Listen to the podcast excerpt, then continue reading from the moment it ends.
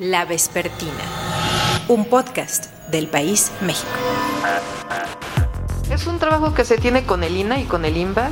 La glorieta de Colón particularmente desde hace tiempo eh, se había pensado su restauración. Claudia Sheinbaum, jefa de gobierno de la Ciudad de México.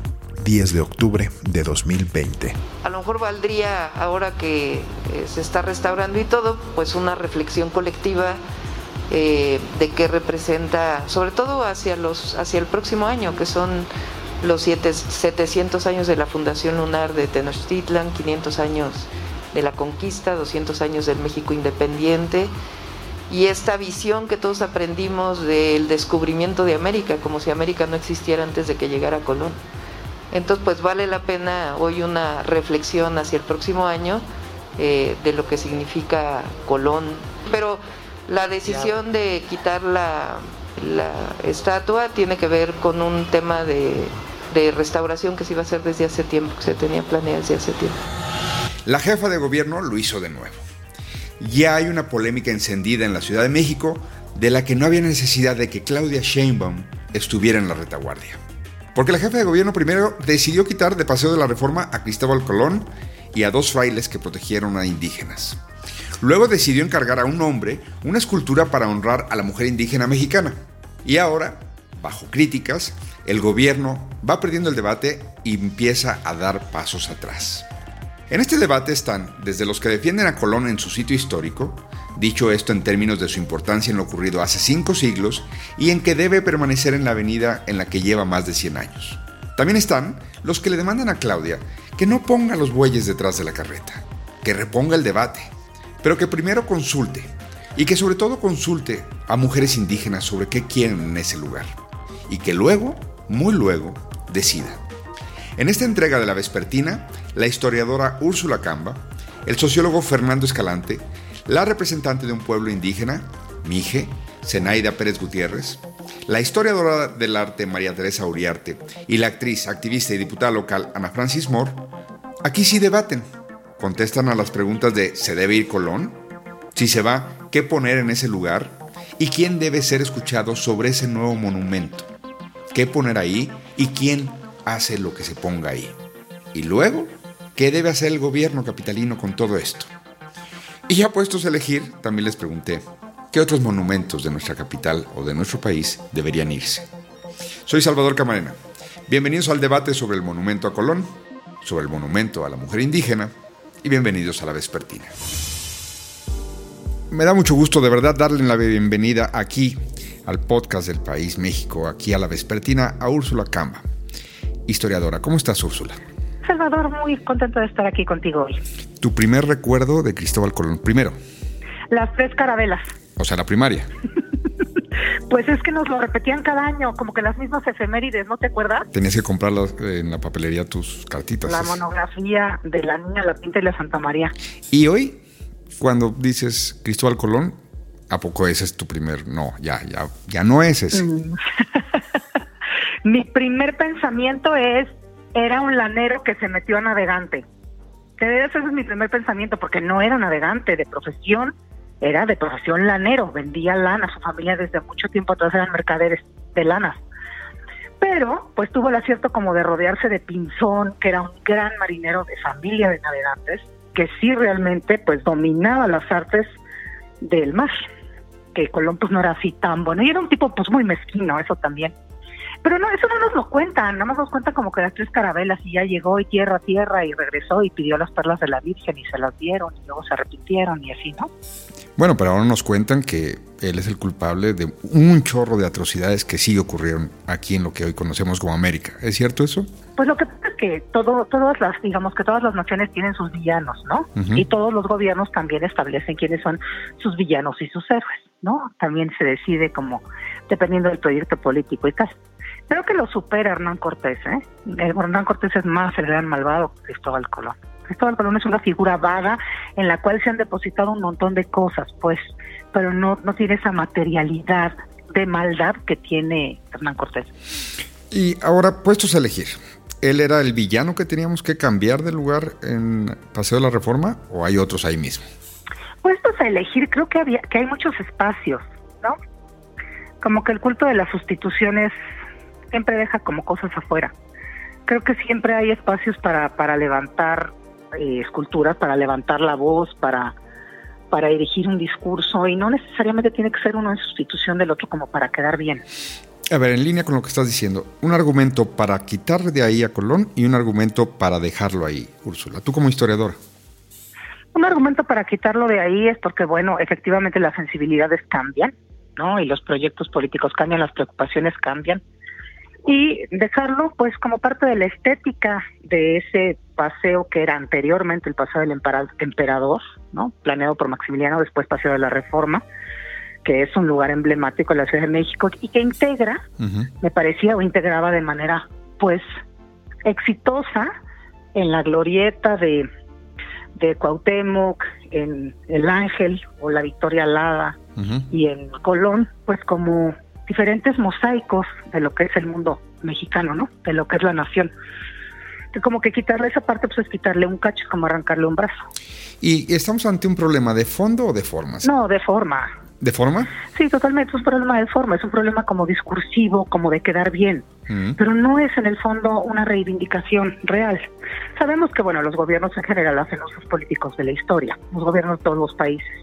Pero sí creo que necesitamos hacer una discusión mucho más compleja, menos superficial y obviamente menos maniquea, porque eso no nos permite integrar el pasado en su eh, complejidad y en su riqueza. Puestos a elegir, ¿Qué monumento dirías tú? Ah, mira, ya que vamos a eso, quiten esto. Este sí, por favor. ¿Pueden ser varios o nada más uno? Pueden ser varios. Tres, dame un top three. Yo quitaría, eh, que me parece horrorosa, la fuente de petróleo, el monumento a la raza, el monumento a la madre. Es como esa escultura criptosoviética. Bueno, el guerrero y tampoco me gusta, ni el caballito ese amarillo. ¿El guerrero es el de Sebastián? Ajá. ¿Y es que hay algo de Sebastián que le guste a alguien? Híjole, nos vamos a tener problemas. Úrsula Camba, gracias por haber estado en la vespertina. Gracias Te mando un abrazo. Sí, Salvador. Hasta luego. Hasta luego. ¿Sí? Hola, Fernando, buenas tardes. Salvador. ¿Cómo estamos? Bien, bien. Fernando, ¿cómo eh, gusta que lo acredite? ¿Sociólogo, investigador del Colegio de México? Sí, soy sociólogo, mi profesor en el Colegio de México, así nada más. Me da mucho gusto darle la bienvenida aquí a La Vespertina, podcast del País México, a Fernando Escalante Gonzalvo, investigador y profesor del Colegio de México. Fernando, bienvenido. Muchísimas gracias, Salvador. Fernando, ¿qué le parece la decisión del gobierno de la Ciudad de México de remover el monumento a Colón de su sitio original en el Paseo de la Reforma? Eh, mire, yo creo que eh, el solo hecho de eh, participar en, la discusión sobre eso es prestarse a mantener una operación publicitaria. Creo que es básicamente eso, una operación publicitaria que ha resultado bastante bien.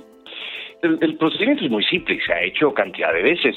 Eh, se hace una provocación, el movimiento de la estatua, que provoca una reacción básicamente emotiva con la intención de polarizar eh, lo importante en este caso, para mi eh, gusto, es que se trata de crear, digámoslo así, un voto identitario. Creo que esa es la intención. Es cierto que también se ha dado en el mundo en los últimos años una revisión sobre eh, algunas estatuas, algunos monumentos, pero le diría si no hay algo bueno de esa discusión, aparte de lo que quiere aprovechar el gobierno de la ciudad. mire, discutir sobre el pasado siempre será bueno siempre será interesante, pero esto no es una discusión sobre el pasado. Aquí lo que tenemos es eh, eh, un gesto que remite a una mitología. Y con una mitología no se discute, no se puede. En la mitología se cree o no se cree. Los mitos son ridículos todos, pero da igual, porque no se trata de eso. Entonces, llevar la discusión política al terreno de la mitología es infantilizarla. O sea, estamos en una discusión de patio de primaria. En donde simplemente no hay una propuesta del lado oficial. Es que no hay ni siquiera historia si hubiese, si estuviésemos discutiendo historia, el asunto sería muy interesante y empezaríamos por eh, dejar de decir tonterías sobre nuestros ancestros y sobre las invasiones y demás. Insisto, es mitología, no es historia, entonces no es productivo esto. Discutir el pasado, por supuesto que sí, esto, revisar lo que se hizo, aprender de lo que se hizo, siempre será utilísimo. ¿Usted qué monumento sugeriría que se retirara? Si teniéramos que decir que ese sí abonaría retirar eso a, una discusión democrática. Eh, pues la verdad es que nunca, nunca lo había pensado. Eh, ¿Tendría sentido discutir el tamaño de las banderas eh, mexicanas que hay en algunos lugares de la ciudad? ¿Qué significan, por qué están, para qué y en dónde están? Mm. a lo mejor una discusión sobre eso seria tendría sentido. Decían, si mal no recuerdo, que eran unas banderas que surgieron después de la crisis del 94-95 porque hacía falta algo de patriotismo, según la versión oficial, según recuerdo. Lo que me parecería muy saludable a estas alturas sería una discusión seria sobre el nacionalismo mexicano, porque estamos en la fantasía desde siempre de que los mexicanos no somos racistas, de que México no hay xenofobia, de que México es generoso con los extranjeros, y la verdad es que no, no, no. Y esta exaltación de que como México no hay dos, es muy peligrosa, y esto es lo mejor del mundo, y esto es lo más importante del mundo, y esto es... Este ombliguismo resentido, la verdad es que puede ser muy peligroso. No me gusta. Eh, me gustaría que pudiésemos discutir sobre eso. Y pues, lo que mejor representa eso son las banderas grandotas. ¿Incluye en eso eso que se repite últimamente de que el pueblo mexicano es bueno por definición? Ah, por supuesto, eso, con perdón, es una estupidez. La Vespertina. Claudia Sheinbaum, 5 de septiembre de 2021. Pues entonces este punto de acuerdo planteaba lo siguiente. Pusiéramos a Colón en un reconocimiento como un gran personaje internacional en una zona que se llama el Parque de las Américas. Y ahí donde está la glorieta de Colón, hagamos una escultura dedicada a la mujer indígena. Y por aquí anda un escultor que nos va a ayudar, Pedro Reyes, que es un gran escultor mexicano, que está haciendo una escultura de la mujer olmeca, que es el origen de los orígenes. Así que el día de hoy con todo el apoyo del Instituto Nacional de Antropología e Historia, anunciamos que la glorieta de Colón, muy pronto, ya cerca de este día 12 de octubre, que es el Día de la Raza, es el gran reconocimiento a los 500 años de resistencia a las mujeres indígenas de nuestro país. La Vespertina. Coordinadora del programa de mujeres indígenas el Instituto de Liderazgo. Me da mucho gusto estar en la línea telefónica Zenaida Pérez Gutiérrez. Eh, Zenaida, bienvenida a la Vespertina. Eh, ¿Cómo te va? Muy bien, muchas gracias. Aquí con lluvia en mi comunidad, pero todo bien, dentro de lo que cabe en este tiempo de pandemia. ¿Dónde está tu comunidad?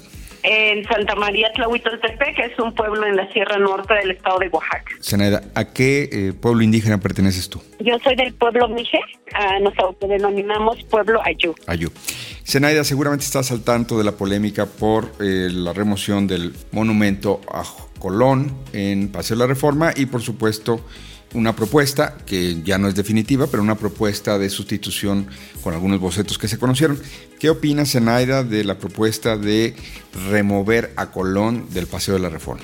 En México hay 68 pueblos indígenas eh, reconocidos, digamos, oficialmente o legalmente, constitucionalmente por lo que también ha dicho el Instituto de Lenguaje Indígena, son 364 variantes dialectales, por ejemplo.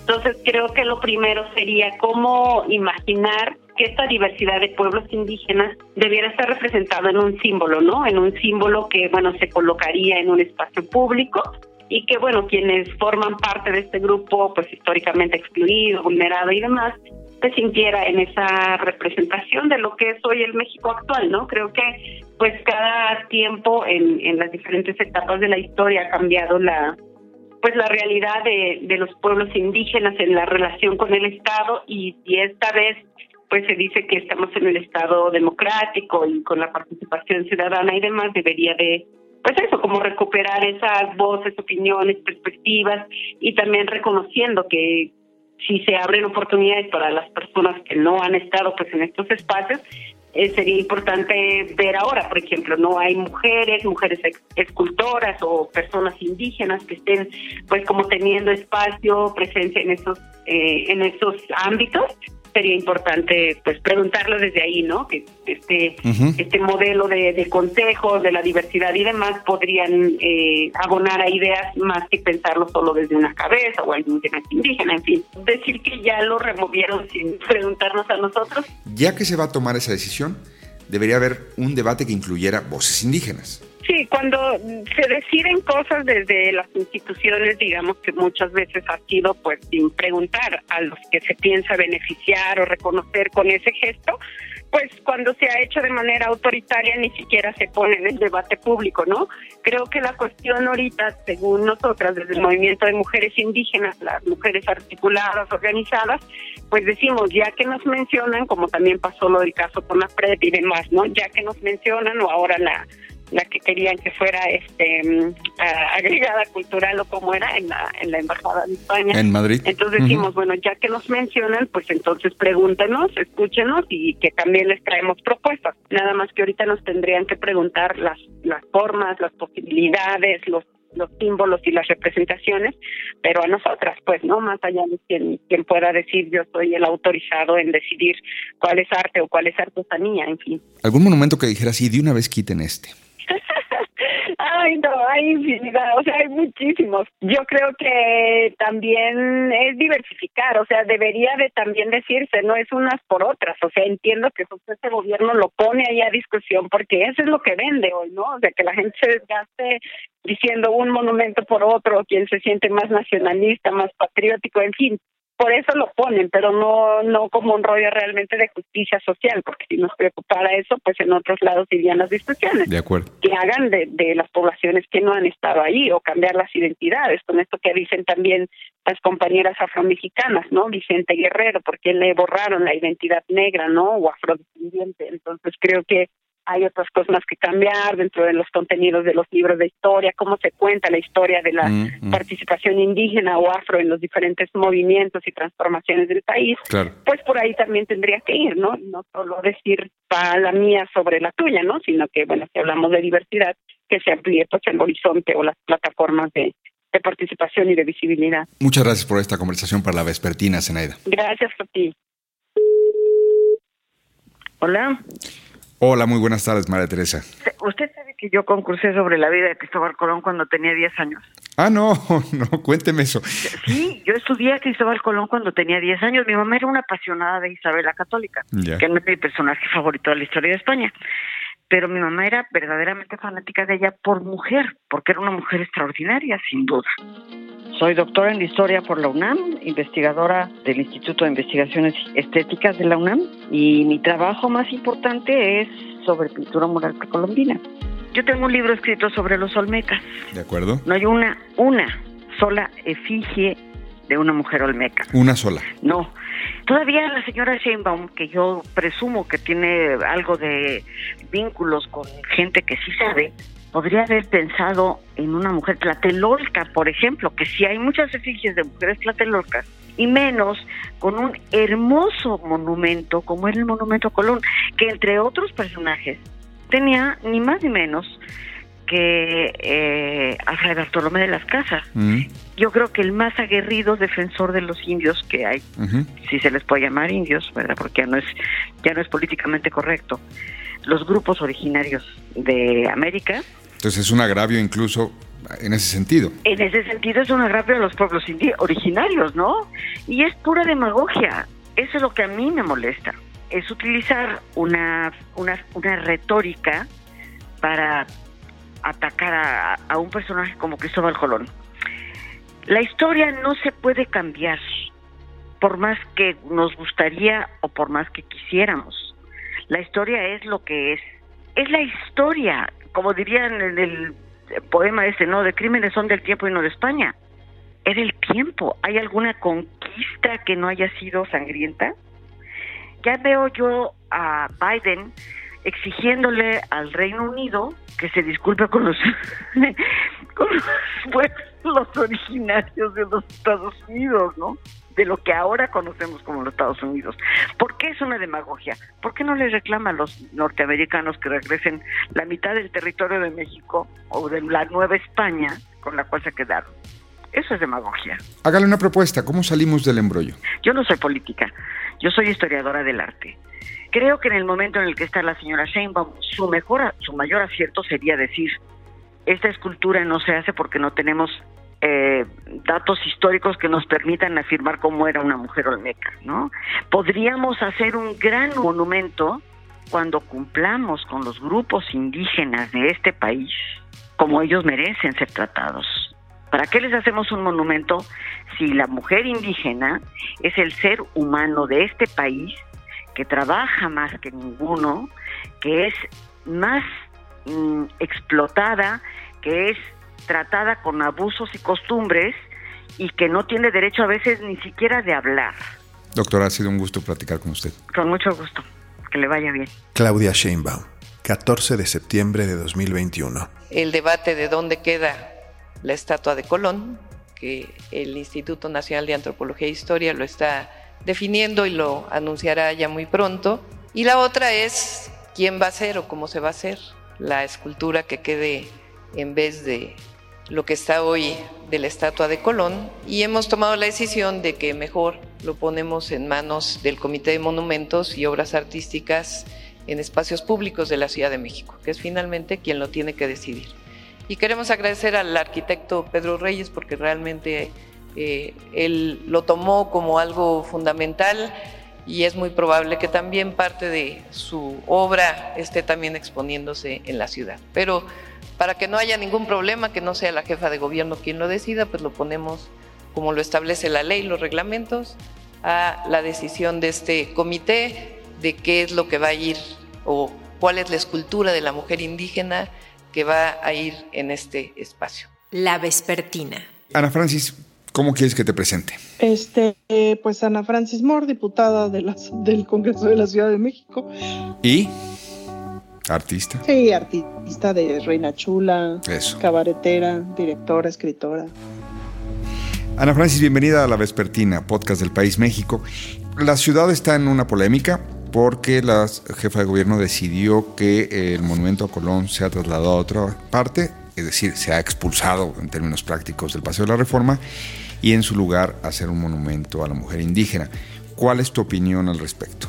Pues a mí me parece que está increíble, es decir, Um, hay todo un proceso de descolonización y de volver a contar la historia. Este asunto de la descolonización, fíjate que desde, el, desde la perspectiva feminista es algo en lo que venimos insistiendo desde hace un montón de, de años uh -huh. y que sobre todo ha sido un gran aprendizaje de los feminismos latinoamericanos, que con toda la razón muchos de los movimientos de las mujeres afrodescendientes, de las mujeres indígenas y todo, pues siempre nos han insistido a las feministas urbanas que todo está padrísimo, siempre y cuando seas una feminista blanca, ¿no? Mm. Y tienen toda la razón. Entonces a los movimientos le han metido unas otras perspectivas absolutamente necesarias que tienen que ver con cuestionar la primacía del norte, la primacía de Europa, la primacía de la historia como nos la han contado, así como cuestionamos la primacía del, de la heteronorma.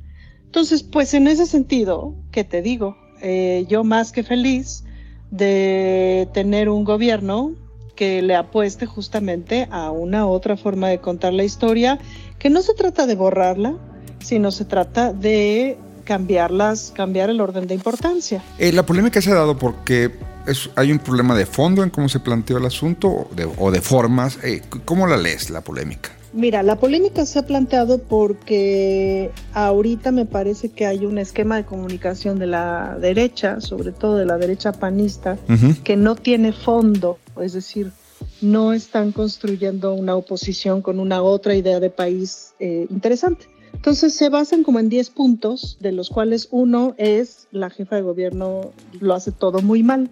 Entonces, en esta perspectiva está como orquestado todo un ataque. Ahora, eso no quiere decir que no sea interesante discutir si la estatua que se ponga te, tiene que ser una estatua sobre la mujer indígena, mm. Eh, este, que no sea sobre una mujer en específico, si los rasgos por aquí, si los rasgos por allá, si la escultura tendría que estar hecha por una mujer o por una colectiva de mujeres indígenas en vez de por un escultor, en fin, todas esas discusiones a mí me parecen absolutamente pertinentes, yeah. pero la discusión, o sea, pero no me parece que haya un dilema en, des, en si Colón o la mujer indígena, por Dios. Colón a la goma, lo que sigue, por supuesto. Como que sí hace falta un debate. No lo sé, fíjate, puede ser que sí, Te voy a decir cuál es mi opinión en ese sentido. Mi opinión es que yo no soy una mujer indígena. Mi opinión es que yo soy una mujer blanca privilegiada de una ciudad y que soy diputada. Entonces, en ese sentido, mi opinión es que yo me tengo que echar para atrás y dejar justamente que las voces de las mujeres indígenas digan lo que tengan que decir. Que es de pronto como, como, como me parece que muchos hombres debían de hacer en muchas circunstancias de la discusión feminista, pues, ¿no? Ya puestos a elegir, Ana Francis, ¿Qué monumento dirías? Ay, ya que estamos en estas, hay que llevarse este para otro lado. Pues si me apuras, yo empezaría un conteo de cuántas estatuas de señores hay y cuántas estatuas de señoras hay. Pero la verdad es que eso amerita una reflexión bastante más profunda, pues, ¿no? Pero debe haber uno que sí dices desde siempre, ay, es que ¿Pero a quién se le ocurrió? O sea, por ejemplo, no debería de haber ni ningún aeropuerto, calle o avenida en el país que se llamara Díaz Ordaz. ¿Qué tal el de Puerto Vallarta se llama Díaz Ordaz? Ah, exacto, o Luis Echeverría. O sea, esos nombres sí tienen que desaparecer de, de, la, de la alegoría y pasar a la vergüenza de la historia, pues, ¿no? Te mando un abrazo y gracias de nueva cuenta por estar en la vespertina. Muchísimas gracias, te mando un abrazo. Cuídate mucho en el Congreso de nuestra ciudad. ¿Cómo no? Bye. ¿Y ustedes qué monumentos mandarían retirar? ¿O cuáles incorporarían al espacio público? Los dejamos con esa tarea y con nuestro agradecimiento. Esto fue La Vespertina. En la producción, Omar Morales. En los micrófonos, Salvador Camarena. Hasta la próxima.